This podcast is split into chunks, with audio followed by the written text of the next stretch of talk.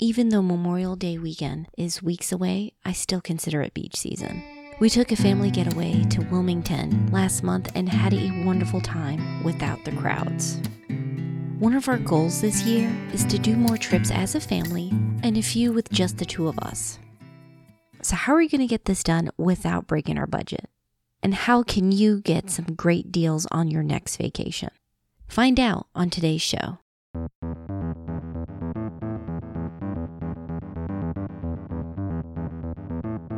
Welcome to the Couple Money Podcast, the show where we share stories and advice on building up your marriage and wealth. I'm Elle Martinez. One of the first things you guys need to talk about is what does your budget look like for traveling? Yes, I know we're talking about getting away from it all, relaxing, and here I am bringing up a budget. But just listen for a moment. I really want you guys to not only enjoy the vacation before as you're getting excited or during the vacation, but after it. The last thing I want you guys to be is stressed out because you've put the vacation on a credit card and you're trying to pay off the debt. Instead, if you have time, go ahead and put traveling as a part of your regular monthly budget. Even if you don't go away for the month, put it aside, and little by little, you guys will be building up a savings that you can use to upgrade your travel. If you're cutting it close and it's only a few weeks away, I'll include in the show notes links to some resources I have on how you can earn some money and find some money in your budget right now. And to make sure you don't touch it, put that money in a savings account. It can be part of your general savings, or if you want to, make it a separate savings account. The idea is I don't want you to use that money for other things. I want you to save up for stress free and guilt free travel. Now that you guys know how much money you're playing with, why don't we talk about ways you can save?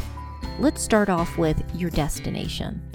I think there are many different types of trips, but there are some trips definitely where the destination is the attraction. You're going to a certain country or city because you want to go see those particular sites. But there's also what I call getaways. It's not necessarily where you're going, it's what you're trying to do. Take, for example, our trip for this little spring break. We were more concerned with relaxing, getting some downtime, catching up as a family, and recharging. So we looked at three different locations two of them on the beach, and one in Asheville in the mountains. And being flexible was a great thing because when we were running the numbers, we found that Wilmington was going to be the best deal, not only for money, but also for time. We didn't have to drive as far. And so, with that, we were able to get a better deal and actually go under budget. All right, you have your heart set on a particular destination. That's fine. There are other ways you can be flexible and save money. One is when you're going. Sometimes, because of work or the kid's schedule, you have a certain window of opportunity. But even if you switch your days, you guys can save a lot of money on plane tickets. And then let's talk about where you're staying. There's a couple options, not just hotels and motels. You might want to stay at someone else's place. Airbnb, HomeAway, they can allow you to have your own space and get even extra features that you can't from a hotel, maybe a full size kitchen. That can be a huge money saver. If you do want to go with hotels, I suggest trying to bid for the best deal. Now, Priceline won't tell you what you're going to get until you win, but there are ways you can narrow things down beforehand to make sure you're happy with what you have. Look at the neighborhoods and make sure you are only going for the neighborhoods you love to be in. I suggest getting a place where you can park the car and walk to all the places you want to go to. Also, make sure you have the amenities that you want for your trip. For me, I absolutely want free breakfast, free parking, and Wi Fi. If you too are looking to have a great time but not be stuck in tourist traps, it's time to think and explore like a local. Tap into any connection you have for the area. You might not know someone that's in town right now, but look at your social media as an opportunity to reach out. Someone may have went to that city and have recommendations on places to go.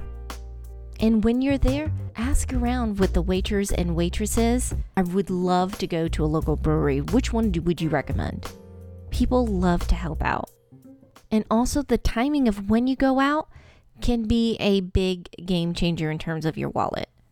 So, if you're looking to explore different places almost every day, try going out for lunch instead of dinner. And depending on the spot, you can sometimes still get lunch prices in the late afternoon, making dinner much more affordable. And my final tip is to always be on the lookout for good deals. On our last day in Wilmington, we wanted to go somewhere indoors so the kids can have fun, get their energy out before we head back in the car, and so we looked around for options. We found a deal on Priceline for the Kids Museum, and they had a fantastic time, and we didn't have to pay much. It was a win win on all accounts. So, before you leave, also see if they have any free museum days. Those are great opportunities to kind of hang out, get the kids to explore, learn something new and yourself as well, and not spend a ton of money.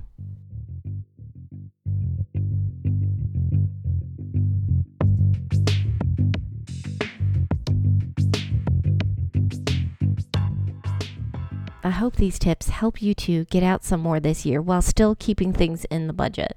I'd love to hear from you now. What tips do you have on saving money while on vacation?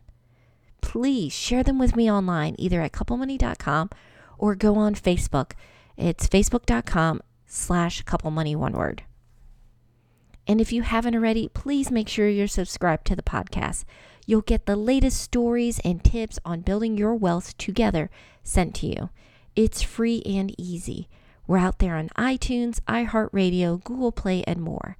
You can also grab the feed off our site so you can listen to the show from whatever podcast service app you prefer. And if you love to get more tips about marriage and money, head on over to couplemoney.com. There are a ton of articles, episodes, and videos to help you out.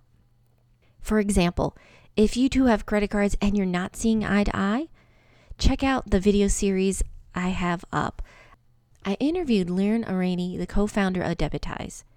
It's a free personal finance app that allows you to use any credit card like a debit card so you can earn rewards and build credit without having the debt, the interest, or the late fees. We talked about getting on the same page with credit cards, how to raise your score, the pros and cons of automation, and more. And if you try out Debitize, Couple Money listeners get a bonus on their payments. I'm not getting paid to say this, but you are. So if you're looking for a way to get those rewards without getting burned, go to debitize.com slash couple money. Don't worry, I'll have the link up in the show notes. You can just click and sign up. And I want to say thank you. Our theme song was written and performed by Gentle Regime, additional music by Lee Rosevere, and Music for Makers. And I want to give a big shout out and thanks to you. Couple Money Podcast is made possible because of awesome listeners like you. Your tweets, reviews, likes, and more mean so much to me. Thank you so much. If there's a question or a topic you want to hear on the show, just let me know. I hope you have a great week. Take care.